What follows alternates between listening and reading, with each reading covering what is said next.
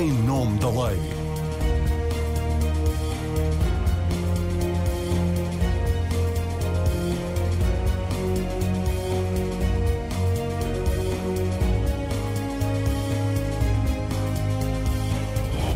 Olá, sejam bem-vindas e bem-vindos ao Em Nome da Lei. Ter uma casa é cada vez mais difícil para os portugueses. Os dados mais recentes revelam que o preço das casas teve em 2022 a maior subida dos últimos 30 anos. Há quem entenda que a pressão inflacionária sobre o imobiliário resulta sobretudo dos incentivos à compra de habitação por estrangeiros. É o que pensa o Bloco de Esquerda, que já apresentou no Parlamento uma proposta para proibir a venda de casas a não nacionais que não estejam a residir no país. Uma medida à semelhança do que já fizeram países como o Canadá e a Nova Zelândia e que deverá ser uma realidade também em Espanha, nas ilhas de Ibiza, Menorca e Maiorca. O objetivo é travar a especulação dos preços das casas e tornar mais efetivo o direito à habitação previsto na Constituição. Será este o caminho para tornar mais acessível aos portugueses a compra de uma casa? É o que vamos tentar analisar hoje com as deputadas do Bloco de Esquerda, Mariana Mortágua, do PS, Maria Begonha, a vereadora da Habitação e das Obras Públicas, aliás, das Obras Municipais da Câmara Municipal de Lisboa, Filipa Roseta, o professor do ISEG e consultor de investimento imobiliário, Gonçalo Nascimento Rodrigues, e Ricardo Guimarães, porta-voz e diretor-geral da Confidencial Imobiliário. Sejam bem-vindas e bem-vindos. Mariana Mortágua, comece por si. O Bloco diz que a medida tem como objetivo combater a escalada dos preços das casas. Pergunto-lhe, no caso dos países que já avançaram com a medida, no caso do Canadá é muito recente, mas da Nova Zelândia não. O resultado foi efetivamente esse? Eu, o Bloco de Esquerda tem a noção que esta proposta não é uma bala de ouro. Uh, a compra de, de casa por, uh, por, estrangeiros, por não residentes, ela não é a única causa do aumento do preço da habitação, é uma das causas uh, e que tem sido ativamente promovida quer pelo governo, quer pelas entidades municipais, através de benefícios fiscais, de vistos gold e num conjunto de políticas públicas que atraem aquilo a que se chama investimento estrangeiro ao imobiliário em, em Portugal. O resultado desta política em Portugal, como noutros países, como é óbvio, é que há um influxo de dinheiro para a compra de casa que não tem equiparação nos salários portugueses. E isso tem feito subir o preço da habitação para níveis que são incomportáveis para um salário português. Incomportáveis. O preço médio de uma casa de 90 metros quadrados em Lisboa são 463 mil euros. Diga-me qual é a família que consegue pagar quase meio milhão de euros, a não ser que tenha recebido um bónus da TAP, para comprar uma casa em Lisboa. E isto no Porto. Uh, se formos ver o preço do arrendamento, o preço médio em Lisboa, na Grande Lisboa, segundo sites imobiliários, 90 metros quadrados, são 1.638 euros. Qual é a família que consegue pagar mais de 1.500 euros? É, eu acho casa? que isso é indesmentível. A uh, compra e, portanto, de casa em determinadas zonas do país tornou-se impossível e, portanto, para isto, isto a família dizer, média. Uh, a, a, venda de casas, a, a, proibição de venda de casas a não residentes tem a ver, por um lado, para travar esta entrada de dinheiro e de rendimentos que não têm equiparação nos salários portugueses, mas também tem outro propósito, que é a ideia de que a cidade é principalmente e antes de qualquer outra coisa para quem nela quer e precisa de viver. Mas os uh, estrangeiros também querem cá viver, só não e podem, mas, mas, mas, pela lei do, do, que nós propomos, os estrangeiros podem comprar casa em Lisboa, desde que sejam residentes em Portugal. Uhum. O que se uhum. está aqui a tentar travar não é que estrangeiros possam viver, porque a, a medida de a inflação dos preços da, da, habitação neste momento está a afetar portugueses, mas está a afetar imigrantes estrangeiros também, que não sendo ricos procuram Portugal como um sítio para trabalhar. E por isso a, a medida visa dar primazia ao direito à habitação face a outros fins. Ela tem sido adotada noutros países, de forma muito recente no Canadá, em Ibiza, mas, Palma por de Maiorca. Mas, oh, oh, oh Mariana, uh, no Canadá a proibição não é definitiva, é uma proibição temporária, por dois anos. No caso do Bloco, é uma proibição definitiva e para todo o território, porquê? Uh, a proposta não é para todo o território, é só para zonas de pressão urbanística e, portanto, ela não se aplica a todo o território. As leis são definitivas até deixarem de ser. O que achamos é que esta lei tem que ter tempo para sortir e para ter efeitos uh, antes de poder haver uma decisão que faça com que deixe de, de, de ter sentido. Como disse e repito, ela é uma medida para uh, proteger a escalada dos preços da habitação, para proteger a equiparação entre os rendimentos e o preço da habitação em Portugal. Ela não é a bala de ouro. Ela não substitui outras propostas, nomeadamente controle de rendas, o fim dos privilégios dos benefícios fiscais à atração de investimento estrangeiro e os benefícios fiscais a fundos de investimento imobiliário, que são uma grande parte do problema também da escalada dos preços. Eu quero apenas notar que, no caso de empresas, a proposta do Bloco de Esquerda também visa impedir que empresas cujo beneficiário último não seja residente em território português possam comprar casas em, em nas cidades com maior pressão urbanística. Mas uh, não há aqui um problema em termos de direito uh, europeu, porque os países da União Europeia onde há limitações à aquisição de casas, como Malta, Chipre, Finlândia e Croácia, negociaram essas, essas limitações uh, quando negociaram o Tratado de Adesão e, portanto, constam do, do tratado. É execuível a um país da União Europeia fazer uma limitação destas à posteriori? Repare, eu tenho uh, duas respostas a isso. A primeira é que me conste Dinamarca faz parte do território europeu, como Ibiza faz, como Palma de Maiorca faz. Uh, nenhum desses países foi impedido de ter estas políticas. O direito europeu não pode servir para condenar as, os portugueses a viver uh, sem condições e na miséria porque não conseguem comprar casa. Segundo lugar, há um direito constitucional à habitação. Esse direito está a ser violado todos os dias. E eu não encontro que os arautos de defesa do direito europeu a defenderem com a mesma veemência o direito constitucional à habitação. E, portanto, temos dois direitos em conflito. E há um que protege a população que quer residir em Portugal e há outro que protege o negócio do imobiliário. E acho que nos temos que posicionar hum. de que lado é que estamos. Uh, o Bloco tem uma avaliação do impacto das medidas, as repercussões que pode ter sobre o mercado imobiliário e a capacidade de Portugal de atrair capital estrangeiro? Não, é, é muito difícil. A ideia de que capital tem que atrair, Portugal tem que atrair capital estrangeiro só por si é uma ideia errada. Se esse capital pois estrangeiro, o Bloco contesta. Se esse capital hum. estrangeiro só servir para aumentar os preços da habitação, estamos a criar um problema e não uma solução. É claro que se o capital estrangeiro vier para projetos de outro tipo de projetos fora das zonas de pressão urbanística, urbanística, nada contra. Estamos a falar aqui de um problema muito específico. A razão que nos leva a apresentar isto não é muito diferente da razão pela qual o governo liberal do Canadá apresentou, e é um governo liberal. Sim. É porque é preciso medidas Insuspeito para... de estar próximo politicamente do Bloco de Esquerda. Na Holanda, por exemplo, neste momento debatem-se medidas para que os fundos de investimento sejam proibidos de comprar casa. Na Holanda está a debater uma proposta para quem é Amsterdão só possa comprar casa quem for viver na casa. Uhum. Uh, e estas cidades não estão a discutir estas medidas por acaso, é porque o direito à habitação está a ser posto em causa. Nós, repito, não achamos que esta proposta seja suficiente, mas esperamos que ela ajude a tirar pressão dos preços da habitação. Muito bem. Maria Begonha, deputada do, do Partido Socialista, como é que o PS olha para este projeto de lei do Bloco de Esquerda? Pode ser uma das medidas a incluir no pacote, o novo pacote da habitação que o Primeiro-Ministro anunciou para breve? Nós, em relação ao projeto do Bloco de Esquerda, também nos levanta algumas dúvidas em relação à possibilidade de, enfim, no espaço europeu, na União Europeia, ser possível, mas. Uh, se me perguntar sobre outras medidas, outros instrumentos para além da estratégia que temos em curso, a resposta é sim. É. Recentemente, aliás, o Primeiro-Ministro deu nota disso mesmo. Nós, em 2015, começámos um caminho, como, como todos sabemos, não é?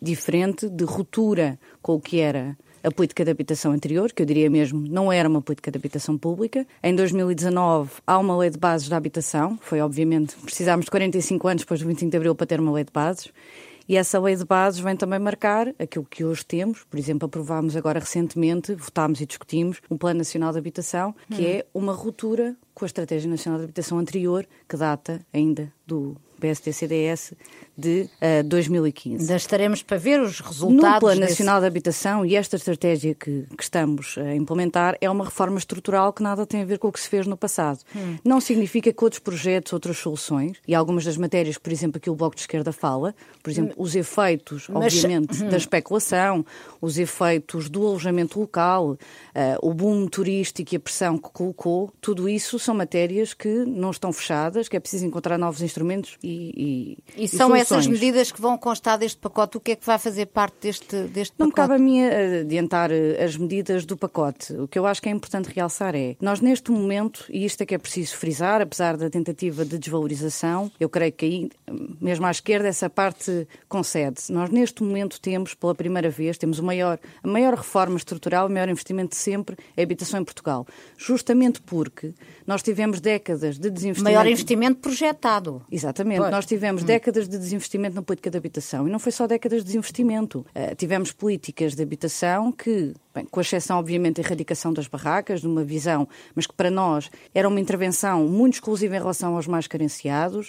Uh, não vou chamar apenas assistencialista, mas claro que a erradicação das barracas foi importante, mas era preciso dar um passo muito diferente. A estratégia neste momento que, que está em curso, obviamente que para um problema antigo e estrutural e que todos reconhecemos, o Partido Socialista é o primeiro a reconhecer a crise que existe de acesso à habitação, era preciso começar uma grande reforma para daqui a 50 anos não estarmos a ter o mesmo debate. Mas, portanto... É por isso que as políticas públicas estamos a implementar, por exemplo, fazem três rupturas essenciais. Mas ouça, mas eu é não, não, não vamos, estamos aqui a discutir uma questão, uma questão em concreto e se de facto é o caminho para se conseguir o objetivo que, que este projeto uh, visa concretizar e que surge na sequência do que foram medidas tomadas noutros outros países. Não podemos ir para a análise da lei de bases da habitação. Por não é isso é lei de bases da habitação. Isso Repare, é para outro, nós, tem que ser outro programa. É uma forma de responder também aos, ao projeto de Esquerda e outras soluções. Para nós o caminho, como aqui foi dito justamente, não há uma única solução. Se houvesse soluções fáceis e imediatistas e se houvesse uma solução única para o problema da habitação, estávamos a resolver. A questão aqui que se coloca é, não há outra solução para o problema da falta de oferta e do preço do arrendamento que não seja o aumento do parque público e o Estado ter a capacidade de influenciar o mercado, colocando casas disponíveis. Obviamente que nós também fizemos aqui um caminho, não num projeto exclusivamente dedicado a proibir a compra de casa por estrangeiros, mas um caminho. Não residentes, não residentes, não residentes sim. Mas também um caminho noutras matérias. É por isso que não temos tido receio de intervir no mercado. Outros países não o fizeram. Nós colocámos um travão de 2% à subida das rendas, justamente porque compreendemos esta necessidade, que o Bloco de Esquerda fala e outros partidos, obviamente, na Assembleia, que nós concordamos, de intervir no mercado. Outros países não o fizeram, fizemos uma, um travão mas de mexer, poder aumentar 2%. Mas mexer no que são os incentivos à atração do investimento estrangeiro áreas, para o imobiliário, o, noutras áreas, como os admitem gold, mexer ou não? Os vistos gold, neste momento, Lisboa e Porto, zonas de expressão turística, já não é fora. é possível obter visto gold por, por, por, via da aquisição de habitação. O próprio Primeiro-Ministro reconheceu, e, e neste debate também o digo sem nenhum problema, que é preciso uh, rever e enfim, e reponderar se o modelo dos vistos gold ainda faz sentido e ainda traz os benefícios ou se já correu o seu tempo. Portanto, Obviamente que estes regimes podem ser, eh, podem ser repensados. Agora, dizer que não existe uh, um caminho também feito nesta área não é verdade. A questão dos vistos gold é um exemplo e também algumas questões de limitação, por exemplo, dos fenómenos, que também têm a ver, naturalmente, que também colocaram uma pressão nas cidades. Esta ideia de que nós, obviamente concordamos que neste momento existem, de facto, famílias da classe média, os jovens em particular, a serem expulsos das, das cidades, dos centros urbanos onde querem uhum. viver. Não, não podem constituir família, não conseguem sair de casa. Tudo isso são problemas estruturais, mas que é, precisam também de soluções mais imediatas. E também não, e, não portanto, é... que não, não, passa por esta, não passa por esta medida, embora o próprio Bloco de Esquerda reconheça que não é a bala, não é a bala dourada, não é? Não é, repare, mas nós Ou também não desvalorizamos outras soluções. Nós uh, a estratégia que estamos a prosseguir de intervenção no parque público, reabilitação do património e do património público, repare, nós até muito recentemente, nós tivemos uma alienação de património público inacreditável para um país que já tinha um problema de escassez hum. de oferta de casa brutal e, portanto, reverter todas essas questões. Claro que o PRR é o que vem dar corpo, este grande... Vem este dar grande, dinheiro, não é? Dar, este grande investimento, nomeadamente o programa do primeiro direito. O programa do primeiro direito, eu creio que até ultrapassa barreiras, ultrapassa barreiras ideológicas. É um programa que está a ser executado com os municípios também. E, portanto, Sim. Essa é, essa é a grande revolução que temos que fazer. Agora, se me disser, seja este projeto do Bloco de Esquerda, iremos ainda naturalmente apreciar e debater, mas outras soluções e soluções mais imediatas e de curto prazo. Sim, ainda agora mesmo o Primeiro-Ministro também reconheceu essa necessidade, independentemente da estratégia em curso. Mas passa por quê? Passa por, passa por, por proibir, já percebemos, a, a venda de casas a estrangeiros não residentes. Passa por que tipo de, Olha, que, de medidas? Dou vários exemplos. Obviamente que o agudizar da situação uh, de acesso à habitação, e isso é inegável. É importante que hoje já não existe. Hoje o preconceito ideológico que tínhamos com a intervenção do Estado na habitação, eu creio que nós viramos mesmo a página desse preconceito ideológico. Neste momento, uh, isso, é, isso é importante. Nós olhamos para a habitação como se fosse um pilar, como um pilar do Estado Social, como hum. se fosse, gostávamos que, fosse, que os portugueses, e nós olhamos como se fosse a educação ou como se fosse a saúde. Ultrapassada essa questão, que estão tão eh, mal, não é? Que estão tão mal. É que está a dar dois exemplos ultra... que estão numa crise absoluta. Mas ultrapassada, ultrapassada essa, essa questão, obviamente conhecemos que há soluções imediatas. O travão do aumento das rendas é uma solução imediata. O Partido Socialista inscreveu neste Orçamento do Estado, por exemplo. Já referiu, já tinha referido a esse, esse travão. Suspender a prorrogação das licenças de alojamento local, agravar o IMI para prédios que não sejam habitacionais nas zonas históricas. Mas, mas Portanto, o travão outro, alojamento local porta... termina agora em abril. É para, é para, para renovar? Isso é uma pergunta que também terá que dirigir já, ah, à já vereadora da habitação. Mas qual é Mas que é a um sua exemplo, opinião? Na, na opinião do Partido Socialista, a questão do nós prorrogámos a suspensão das, das licenças de alojamento local justamente para que se possa intervir no sentido de limitar o alojamento local. Eu recordo que o PSD até as zonas de contenção, quando se alterou o regime, votou contra. Agora, soluções imediatas, por exemplo, o Porta 65. agora tenho que terminar, é um porque eu tenho que ir certo, imediata. mas eu tenho que quero ouvir agora a Filipa Roseta, vereadora da Câmara Municipal de Lisboa, com o pelouro da Habitação e Obras Municipais, eleita pelo PSD. Antes de, de, de a questionar sobre, sobre outros aspectos, quer responder a esta questão do, do, do alojamento local? Eu, eu, vou deixar essa mais para o fim, porque eu gostava de entrar logo lá a todos. gostava de entrar logo naquilo que é a questão para a qual nós viemos cá hoje hoje, se for possível. Faça o favor, então. Que na verdade tem a ver com esta política do Canadá, que é bastante interessante, porque só se fala de uma quando tinha, na verdade, três eixos. O primeiro uhum. eixo que foi apresentado no Canadá e que foi implementado era a isenção total de impostos para a compra da primeira casa. E esse eixo é, é interessante até porque Lisboa propôs precisamente isto. Nós propusemos a isenção de IMT para jovens e foi chumbada pela oposição. Isso era o primeiro eixo do Primeiro-Ministro do Canadá e nós, fiz, nós tentámos fazer isso em Lisboa e foi chumbado pelo restante executivo. O segundo eixo desta política do, do, do Canadá era produção e muita de habitação, coisa que nós também estamos a fazer produção muita de habitação e, acima de tudo, pôr os vazios de Lisboa no mercado. Nós tínhamos muito, eh, muitas habitações municipais vazias que não estavam no mercado. Portanto, fizemos o maior investimento sempre nas Gebalis. porcentagem é que ainda... É que ainda uh, Eram é 2 já... mil e agora nós já demos dinheiro às Gebalis para fazer 830. Portanto, hum. só para ver, eh, neste primeiro ano já entregámos 200. Portanto, e, e a ideia é tentar, este, neste segundo ano, conseguimos chegar às 830, portanto, pelo menos metade das que estavam vazias nestes dois primeiros anos serem entregues, mas depois isto é para não haver casas da Câmara vazias, que isso é que é inacreditável. Claro que Nós é. temos duas mil casas da Câmara vazias, é que é mais ou menos inacreditável. É da Câmara Portanto, Municipal da e da Câmara Santa Municipal, Casa da Misericórdia, da Câmara não é? Da Santa são... Casa será outra. Agora, hum. mas eu quero ter, uma, chamar uma coisa muito importante, que há uma diferença substancial entre o Canadá e Lisboa, que também é importante olharmos para isto, que é o Canadá tem 15 milhões de casas para 15 milhões de famílias. Lisboa tem 6 milhões de casas para 4 milhões de famílias. E nós temos que olhar para estes números. Portanto, o Canadá tem, volto a repetir, 15 milhões de casas para 15 milhões de famílias. Está numa situação de emergência completamente diferente de Lisboa, que está numa situação de falta de, falta de planeamento. O Canadá tem falta de recurso falta do recurso. E está com a população ascendente assim. Portanto, no último censo, o Canadá tinha 13 milhões de famílias. Uhum. Portanto, subiu muitíssimo o número de famílias. Lisboa, não, e o país também não. Portanto, os, os 6 milhões, 4 milhões é o país. Lisboa são 320 mil casas para 242 mil famílias. Portanto, em Lisboa nós temos mais casas do que famílias. Portanto, o nosso problema é outro. É como é que nós pomos os vazios no mercado, para já. Portanto, esse é que é o problema que nós temos que abordar. Nós temos também políticas para isto específicas, para além daquelas que eu já falei. Temos ainda, que é os próprios do município têm que ficar para fora, que foi assim a nossa primeira situação, claro. e por isso passámos 42 milhões à Gebalis, foi o maior pacote que se passou à empresa municipal de habitação para fazer, este, para fazer esta tarefa, mas nesta última coisa, o que é que nós temos? Lançámos agora um apoio à renda. A Câmara, isto é importante para que todos lá em casa saibam, a Câmara Municipal de Lisboa paga um terço da renda, paga um terço da renda Sim. das pessoas em Lisboa dentro de determinados tetos de renda e determinados rendimentos. Por isso, vão, por favor, à plataforma Habitar Lisboa ver quais são as condições. E nós queremos generalizar este apoio à renda, é um apoio à renda que qualquer pessoa que esteja agora com dificuldades em chegar ao fim do mês pode se dirigir à Câmara Municipal e a Câmara paga um terço da renda. Isto é para rendimentos do salário mínimo até 2.500 se for uma pessoa, até 3.000 se forem duas. Ou seja, isto vai a muita população da nossa cidade. Uhum. Portanto, a Câmara está-se a chegar à frente... Desde neste... quando? Desde é, quando? Está é... agora aberto. Era okay. uma das nossas medidas do pacote anti-inflação e é uma medida que é muito importante, que é o apoio à renda. A Câmara está aberta até dia 28 de fevereiro, portanto, quem tiver nestas circunstâncias, achar que este apoio da Câmara, onde a Câmara paga um terço da renda diretamente, vá à plataforma Habitar Lisboa e veja, porque é um alívio para as famílias imediato. E o conceito aqui é que qualquer casa pode ser acessível. Uhum. Qualquer casa pode ser acessível porque a Câmara paga um apoio, um terço da renda. Não, não pode ser qualquer casa, não. não obviamente dentro, não entram dentro, em... lá está, dentro dos limites de rendas e de rendimentos. Mas eu posso dizer, portanto, o limite de rendimentos é este, do salário mínimo até 2.500 eh,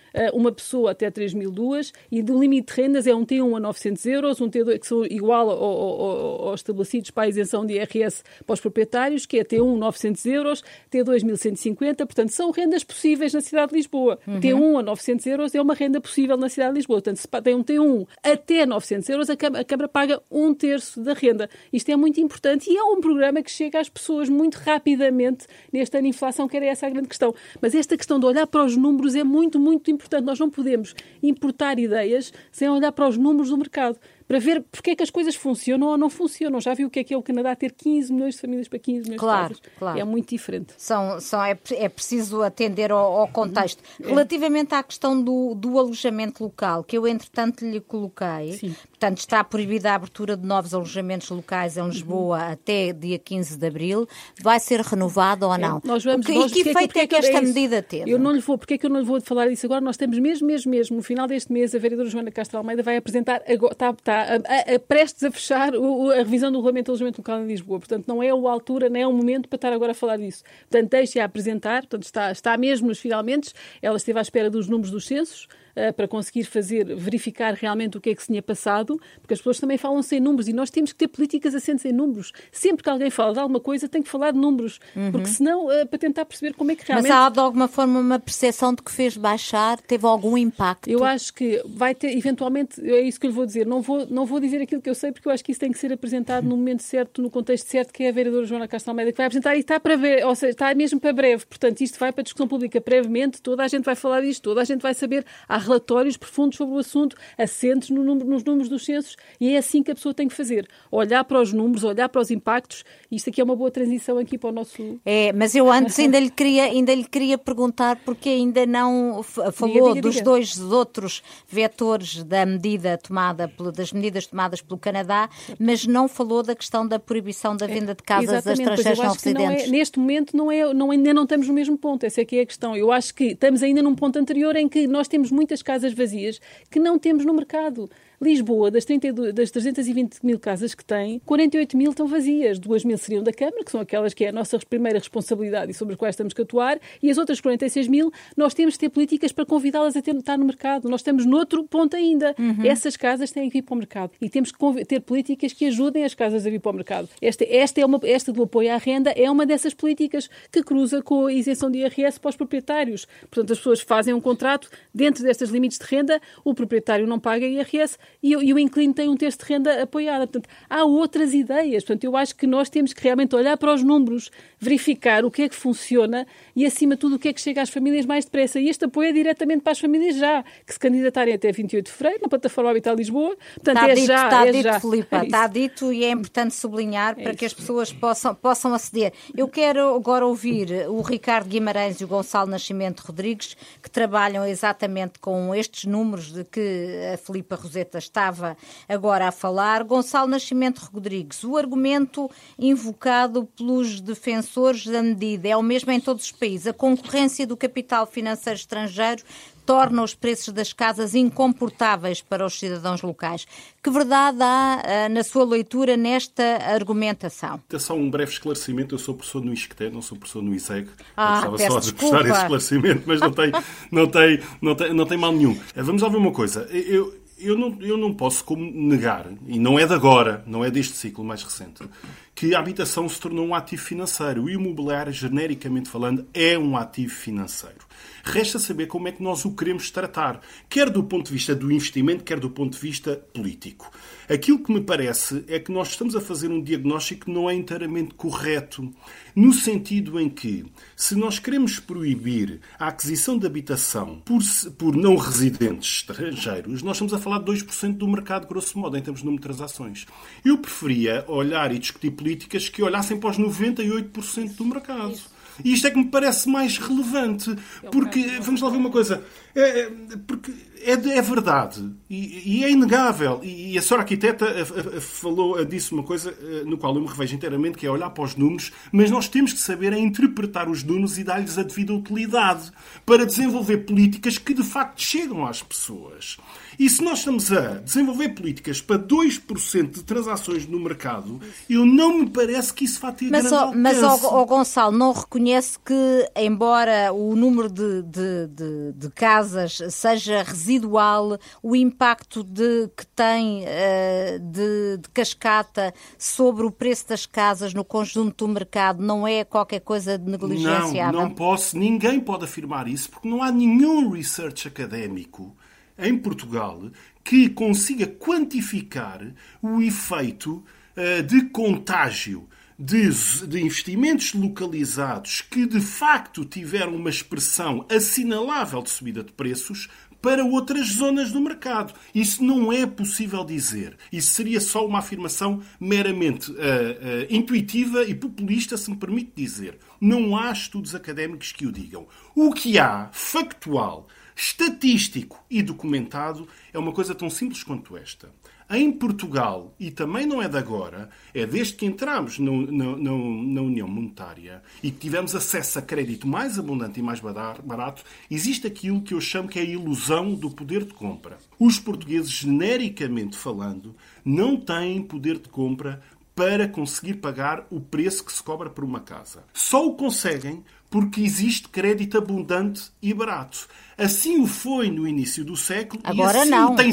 Não, agora, mas é agora, agora neste momento. Porque é curioso verificar que a correlação estatística entre crédito e preço na habitação em Portugal é quase perfeita. Significa que quando as taxas de juros descem, os preços tendem a subir. Quando os bancos aumentam o volume de crédito concedido, os preços tendem a subir, o número de transações tende a subir e o volume de vendas tende a subir. Só para vos dar uma figura muito rápida, uma família portuguesa em Portugal, que trabalha em Portugal com rendimentos em Portugal, para uma taxa de juros de 1% num crédito à habitação e que até muito recentemente era, grosso modo, aquilo que se poderia eh, praticar num crédito de habitação, consegue chegar a um valor máximo de compra de uma casa de 400 mil euros.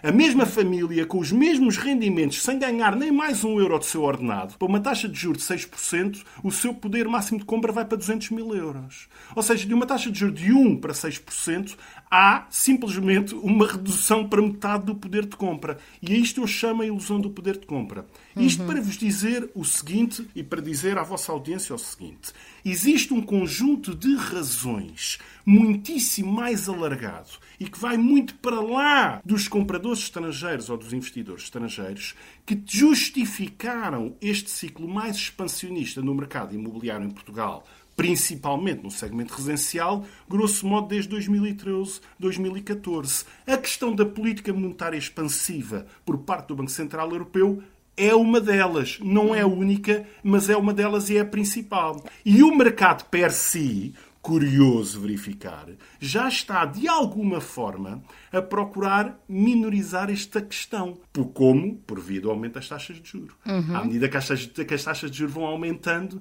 tipicamente os portugueses vão perdendo poder de compra na habitação e vão, só vão podendo comprar casas mais baratas e vão sendo mais seletivos. A partir do momento que a procura começa a ser mais seletiva, o mercado tenderá a entrar em equilíbrio.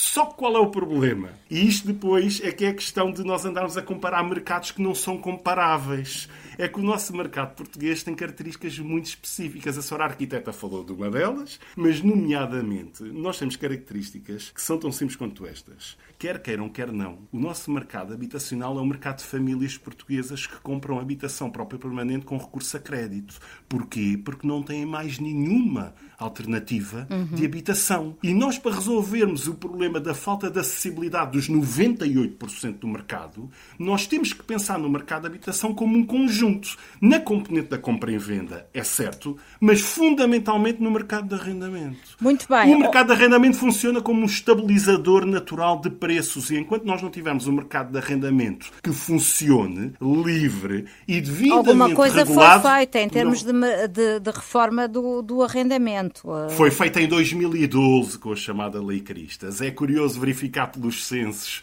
que desde 2011 a 2021 nós tivemos um acréscimo significativo do número de casas arrendadas e não tivemos o mesmo, a mesma evolução de números nas casas que são, são ocupadas pelo próprio proprietário. Não deixa de ser curioso os números que os censos Muito mostram. bem, muito bem. Quero agora ouvir Ricardo Guimarães, da Confidencial eh, Imobiliário. Faço-lhe a mesma pergunta. Proibir a venda de casas a estrangeiros, que impacto poderia ter sobre o mercado imobiliário? Bem, a minha perspectiva também é de que, eh, enfim, o impacto seja eh, muito reduzido e, no limite, não seja visível. Um, mas nós, quando olhamos para o mercado como um todo uh, e, e, vemos, por exemplo, o peso dos, dos vistos gold nas transações, uh, situam-se historicamente na casa de 1% do total de transações. É, um, também, apesar de tudo, parece-me que não podemos deixar de olhar para o impacto que, apesar de tudo, este, este tipo de procura possa, possa ter tido, porque se, se recuarmos historicamente para quando o Visto Gold foi, esse programa foi lançado, uh, Portugal tinha uma total ausência de dinâmica no mercado, estávamos uhum. na fase de grande recessão, Uh, e, e, isso não era bom para ninguém, ou seja, era um equilíbrio que penalizava as cidades, penalizava as famílias, portanto não era um equilíbrio no qual quisesse estar, ou seja, um bocadinho às vezes há este paradoxo de se querer uma coisa que aparenta, aparenta ser boa, mas que em última instância pode até ser mesmo negativa para aqueles que, que, a quem as políticas se destinam, que são as famílias e, e, e os portugueses. Portanto, este tipo de, de procura veio viabilizar a retoma do investimento e, e eh, enfim, a mim não me custa nada, pelo contrário, uh, uh, apontar a procura turística e o visto gold, a procura internacional, enfim, mais ampla para além do visto gold, como tendo sido pilares fundamentais da reabilitação urbana e do, e do relançamento da dinâmica em cidades como Lisboa e Porto. E, e, de facto, só mais tarde, ali a partir de 2018 e 2019, começou a haver uma nova geração de promoção imobiliária, já orientada mais para as famílias, mas o, o paradoxo é, é que essa promoção imobiliária orientada para as famílias só se viabilizou depois do mercado ter valorizado o suficiente uhum. para uh, uh, que, do ponto de vista do, do investimento, uh, essa promoção fosse possível. Portanto, na prática, nós também podemos olhar para a valorização como tendo sido algo essencial para abrir a porta à promoção imobiliária para as famílias. Eu gostava de dizer um par de coisas eh, em relação a este tema, que é o Mas seguinte... eu, sim, eh, eu gostava de, de, de, questionar sobre os fundos imobiliários, de que tanto se fala, que, de que se diz que são os grandes responsáveis pela, pela especulação uh, de preços. Uh, em que medida é que essa imagem corresponde, de facto, à, à, realidade? Eu, de uma forma muito sintética, diria que não há fundos de investimento imobiliário no mercado residencial português há alguns fundos antigos que de facto resultaram de situações antigas que tinham carteiras de arrendamento, mas pensámos em fundos criados nos últimos cinco anos não há nenhum fundo. E fazem muita falta, porque precisamente eh, eh, a promoção imobiliária para arrendamento. Diga, Mariana. Se, uh... Estou a perguntar quem é, que vendeu, quem é que a Fidelidade vendeu os centenas de prédios. Mas é, esses são os fundos que eu estava a referir que vêm de trás, de passar naquilo que é a criação de novos fundos, que está a acontecer em muitos mercados onde o mercado de arrendamento funciona e que em Portugal não conseguem atuar. Os, os, fundos de investimento fazem muita falta em Portugal precisamente para lançar a habitação para arrendamento. Hum. E, e, e, e, não são, e não são especulativos, porque isso, é, isso não é racional. Ou seja, um fundo de investimento, porque depois há outro tipo de fundos que eu posso comentar, mas ainda há vários tipos de fundos em, em todo caso. Mas os fundos para arrendamento habitacional são opostos à especulação, porque precisamente precisam de entregar no mercado de casas a rendas que as famílias possam pagar. E tem sempre uma lógica de longo prazo, não tem uma lógica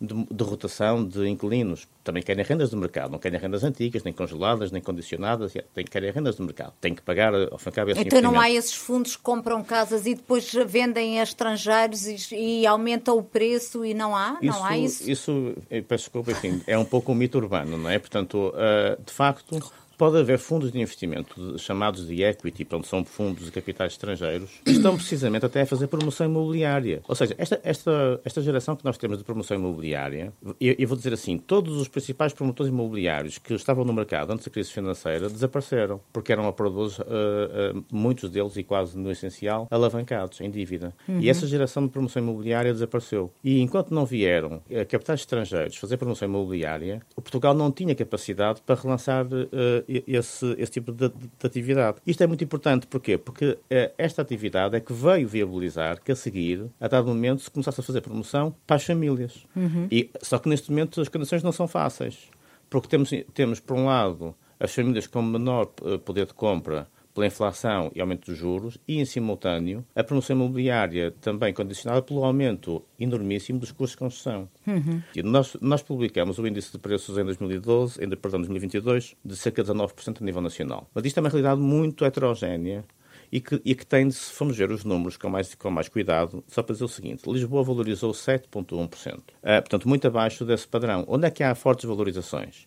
Nos mercados uh, uh, periféricos que partem de bases muito baixas e que, apesar da valorização em termos percentuais muito expressiva, no final continuam a, a entregar casas ao mercado a, a, preços que estão abaixo do custo de construção. Mas onde é que mercados periféricos são esses? Por exemplo, na margem sul, por exemplo, cidades médias, por exemplo... Mas isso também não é a fuga das pessoas que não conseguem comprar casa nos grandes não. centros e que vão claro viver? Que não. Então não é. Eu acho que é. Eu acho que é. Ou seja, eu acho que, de facto, o grande, o grande fator que condiciona o mercado neste, nesta altura é a falta de oferta.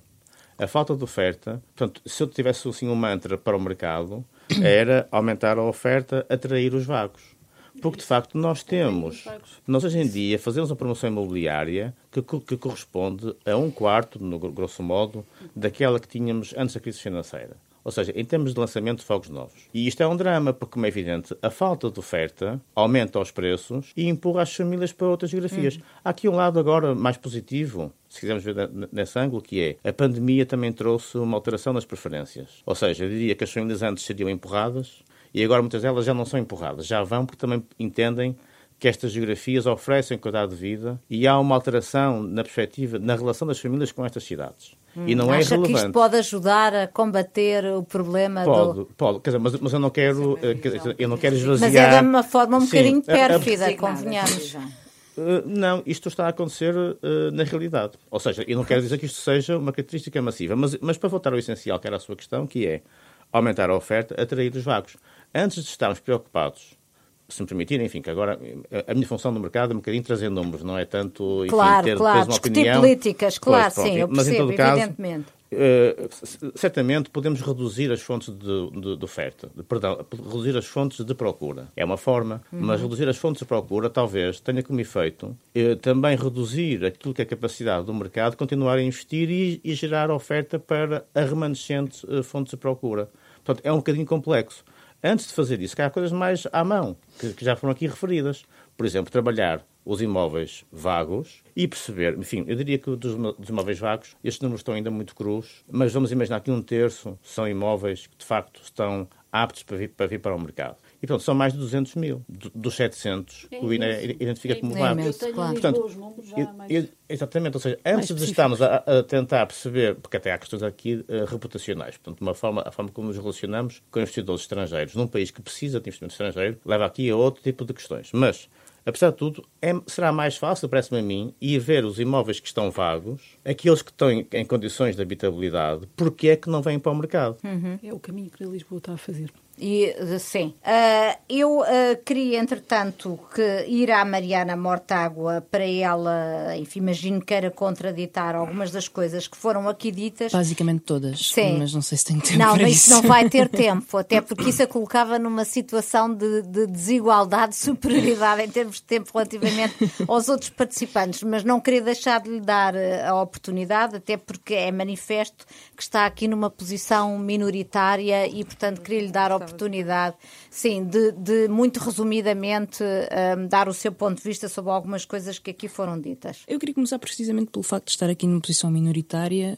Uh, entendo que a minha posição na sociedade não é minoritária. Eu acho que as pessoas que vivem a cidade, que assistiram às transformações da cidade, um, ficam espantadas com estes argumentos. E, e, e, o enviesamento que este debate tem neste momento para uma posição uh, de liberalização de mercado, de dizer que os fundos de investimento são bons, uh, que é preciso mais financiarização do mercado, mais liberalização de rendas, deriva do facto da composição deste painel não ter ativistas pela habitação, não ter movimentos para a habitação e ter consultores imobiliários. Desculpa, que obviamente. Não, peço não, além, além, além de vereadores. além de vereadores e políticos. Não, não. Deixem-me só, deixem só dizer, deixem-me só dizer que é responsável pela escolha das pessoas que aqui estão sou eu e apenas eu, eu, portanto, eu, sou eu é que tenho de responder por quero, isso. Eu não quero criticar a, a, a, São a as minhas opções. Eu não quero criticar a escolha. O que eu quero dizer é que a forma como cada pessoa se posiciona neste debate tem a ver com o sítio onde está. Politicamente, com, claro. Claro, com a profissão Obviamente. que tem, com a forma como, como, como vê o mercado, com a sua relação com o mercado ou com a sua posição ideológica e política. Hum, claro que e, sim. obviamente que alguém que é consultor imobiliário tem uma, uma posição necessariamente diferente do que tem alguém cuja sua vida é uh, lidar com casos de falta de habitação. Que é o meu caso, fui para.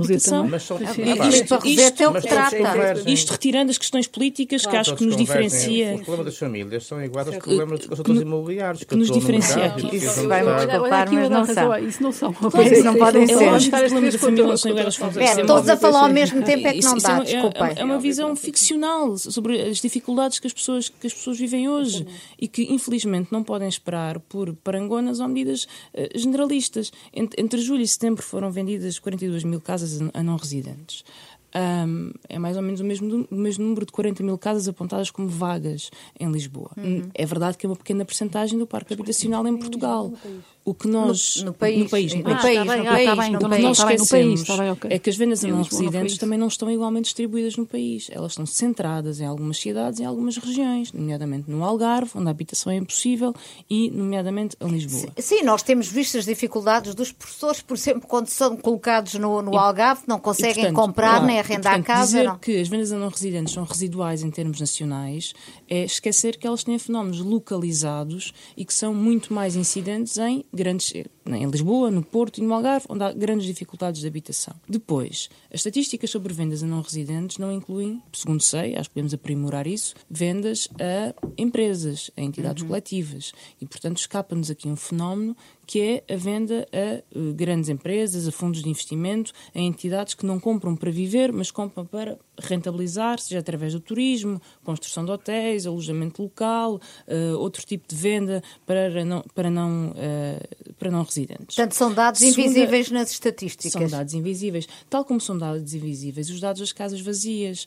Até hoje ninguém me conseguiu explicar, uh, porque, número um, porque é que elas estão vazias e sequer se elas estão vazias. Eu aproveito para convidar toda a gente a 7 de fevereiro para vir à Carta Municipal da Habitação, porque há um número que é muito interessante e que, que, que consegue dar esta, dar este, que é, por exemplo, o facto de não haver contadores nas casas. E, portanto, não havendo, quando nós temos o, temos o dado... Não, são uma forma E aí nós já estamos a falar de qualquer coisa como, como 7 mil, 7 mil uh, artigos em Lisboa, portanto já conseguimos ter uma dimensão do que é que é. Bem, não são os 48 mil, mas 7 mil não têm contador. Pronto, não é, tendo é contador, ou seja, 7 mil e 40 nós estamos a tentar, como é a tentar perceber o que é que é. E na Carta Municipal da Habitação, que vamos apresentar dia 17 de Fevereiro, nós já estamos a fazer. E o que é que são realmente casas vazias? Isso é uma boa pergunta que a Mariana estava aqui a pôr. Sim, porque nos dizem é que o, o problema da habitação resolve-se com as casas vazias. São 40 mil. E depois quando vamos ver...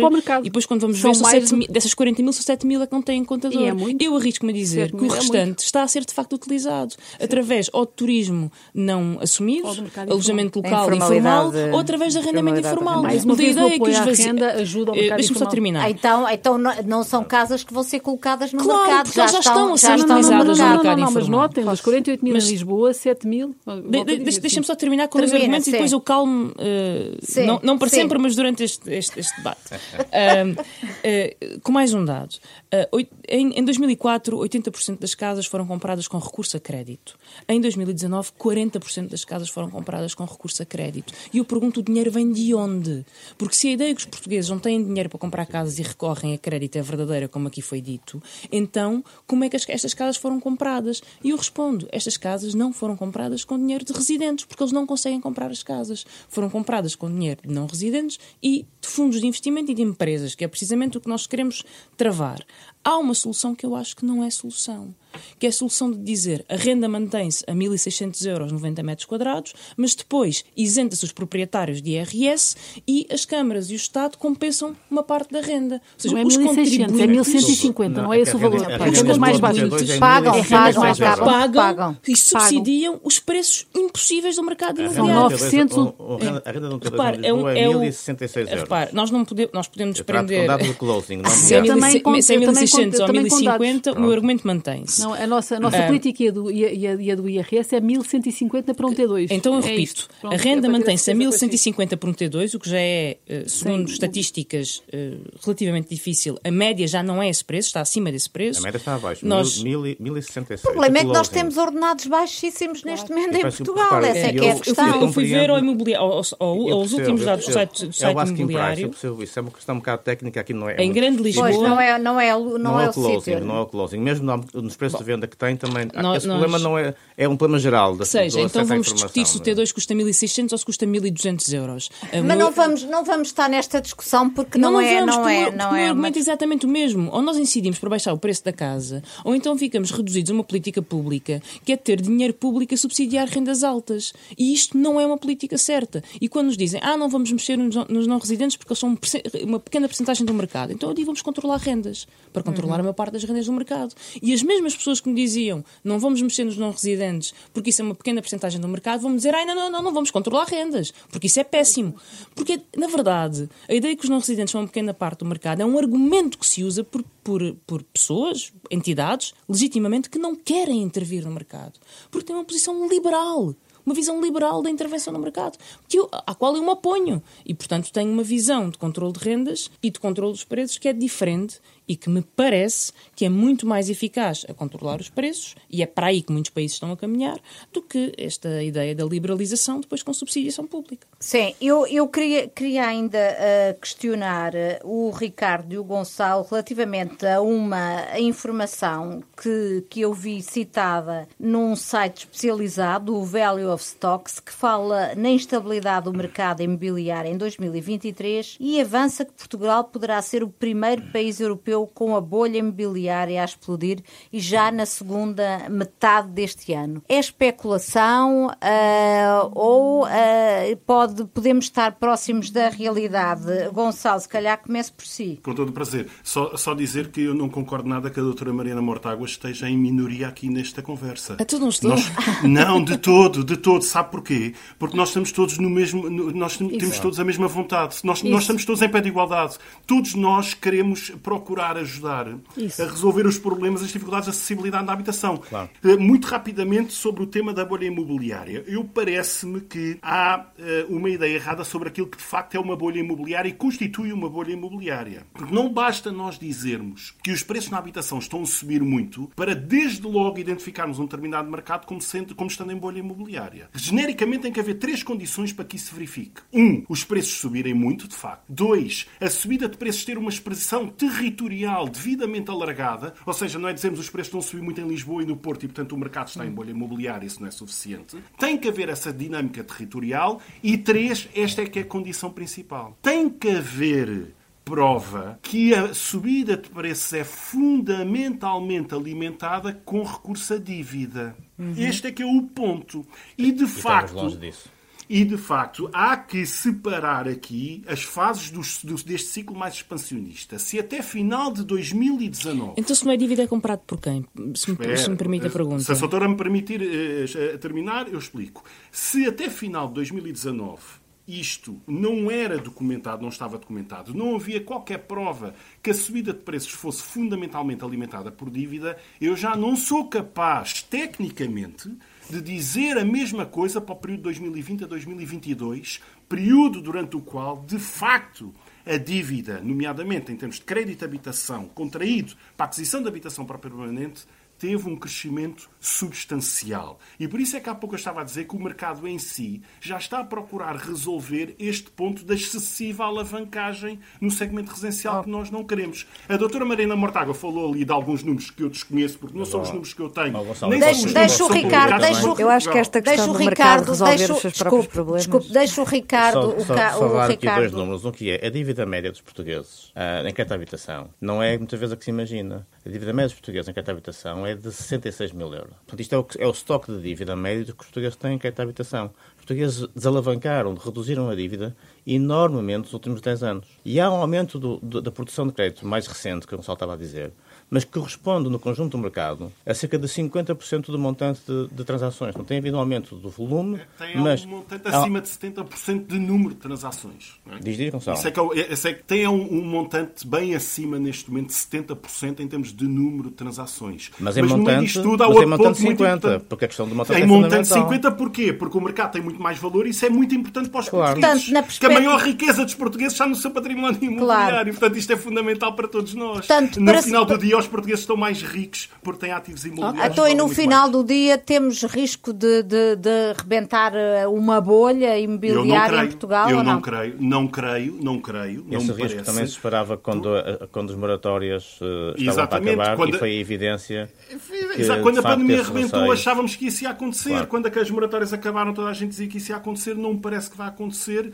porque não me parece que nós, enfim, neste ciclo, e não era bom já para ninguém. desde 2014, não me parece que tínhamos uma bolha imobiliária. Temos é um período muito visível e contido no tempo que vai 2000 a 2022, que de facto me parece que houve um excesso de crédito concedido. Mas há, como o Ricardo estava a dizer, e muito bem, há também muito mais valor muito no bem. mercado. Portanto, não me parece que isso vá acontecer. O Em Nome da Lei tem de ficar por aqui. Voltamos no próximo sábado. O programa fica, entretanto, disponível nas plataformas de podcast. Bom fim de semana, boa semana. Em Nome da Lei.